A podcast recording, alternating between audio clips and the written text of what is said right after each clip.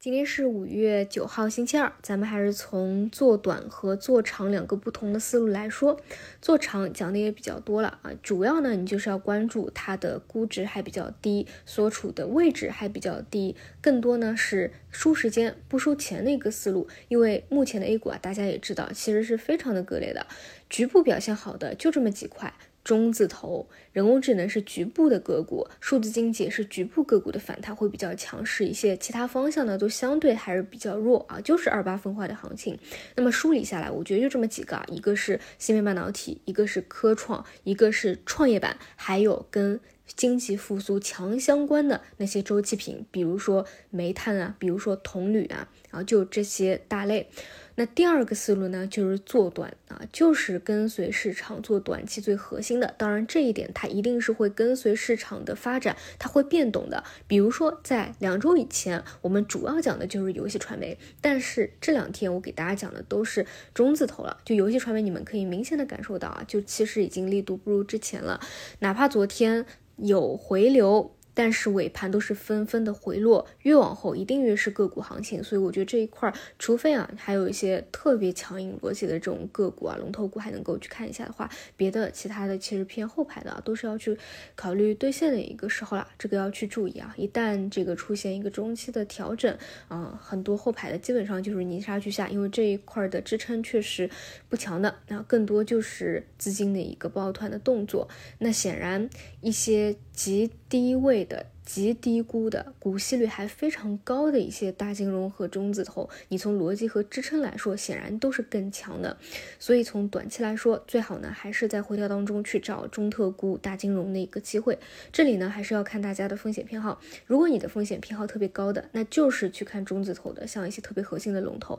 因为我们从注册制到现在啊，你也可以明显看到资金。往这些最核心的标的去抱团的一个倾向是非常紧密的啊，尤其是大盘股。以前你很难想象大盘股能够走出强趋势，但是在注册制以后啊，已经是层出不穷了。那如果说风险偏好比较低的，那就是选什么 P 比特别低的。然后位置特别低的，比如说像很多的券商啊，还有一些保险啊，基本上也都是刚刚启动，或者说还没有启动啊，趴在地上的一个位置。还有呢，像一些银行啊，我觉得银行趋势应该是走的啊相当不错的，有一些，但是只要它的这个股息率啊相对还是比较高，我觉得可以以百分之五作为一个界限吧。啊，其实这些都还是可以去看，没有到说要去考虑。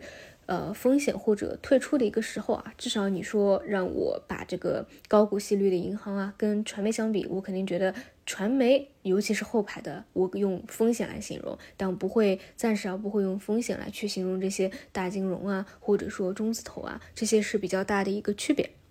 那么就今天来看，呃，如果你要关注中字头的。无非就是两个，如果冲高回落，你关注哪些是比较逆势抗跌的，或者止跌以后率先修复的啊？其实就是那类龙头趋势股嘛。然后第二种呢，就如果今天直接就是一个低开，那依旧是关注最核心的那些标的。虽然今天啊是一个高潮后的分歧预期，但是大概率呢那些核心的标的在分歧后还是会有向向上攻的一个动力的。短期呢就是这些中字头是市场的一个核心啊。然后除此以外呢，我前两天啊还讲过一个点，就是。数字经济啊，我看一些机构的抱团标的，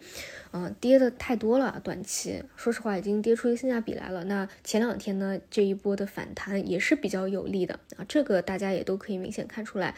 嗯，之前举例的啊，像数字正通啊、易华路啊这些比较明显的机构的抱团，还有呢，像这种医保数据啊、久远等等，基本上你看他们啊，都是前期连续的下跌，是破位的下跌啊，跌破了六十日线以后，出现了一个比较明显的短期的一个反抽。那如果说还有其他的，你觉得数字经济方向逻辑也比较硬的，就壁垒也比较高的那些，相对呢也是刚刚啊才开启一个反抽，也是可以去看一下的啊。总之，这个大方向都。都没有问题，嗯，只是现在 A 股呢还是二八分化吧，然后轮动也会比较快，就我觉得还是分清楚看长做长和看短不同的一个思路。你可以拿一部分的布局偏长期的，你觉得只输时间不输钱的，因为我个人判断啊，就未来如果真正市场反转以后，不太会永远都是这样二八分化，那可能会倒过来八二分化，这个要看增量资金。那还有一部分呢，就是你要跟随市场，那就是得看市场最强的短期就是这些带队的中字头和大金融，呃，然后呢，另外啊，就我觉得现在去分析指数真的是没有太大意义。上证你分析上证指数，还不如分析中字头的一个指数呢，因为完全就是被中字头拖着跑嘛。你去分析它本身啊，意义不大。嗯，真的是这样。你去用指数来去指导你其他板块的一个个股啊，你就会发现啊，为什么指数短期这么强，但是自己的关注的这个板块啊还是这么的弱。然后创业板的话，我觉得倒反而是代表了大部分的一个个股的一个情况，就是还是偏盘整，甚至是阴跌的一个情况吧。那如果说这一块儿，啊，企稳止跌了，因为毕竟也跌的比较多了嘛，到了一个箱体的底部，都还是可以去有一个反弹的预期在的。嗯，整体就是这样吧，分配好自己做短和看长的一个资金，并且我们一起观察着吧，这个市场在五月份或者如果还要回踩继续震荡啊，到六月份到底能不能够真正的完成一个有效的反转突破吧？好的，以上就是今天的内容，那我们就中午再见。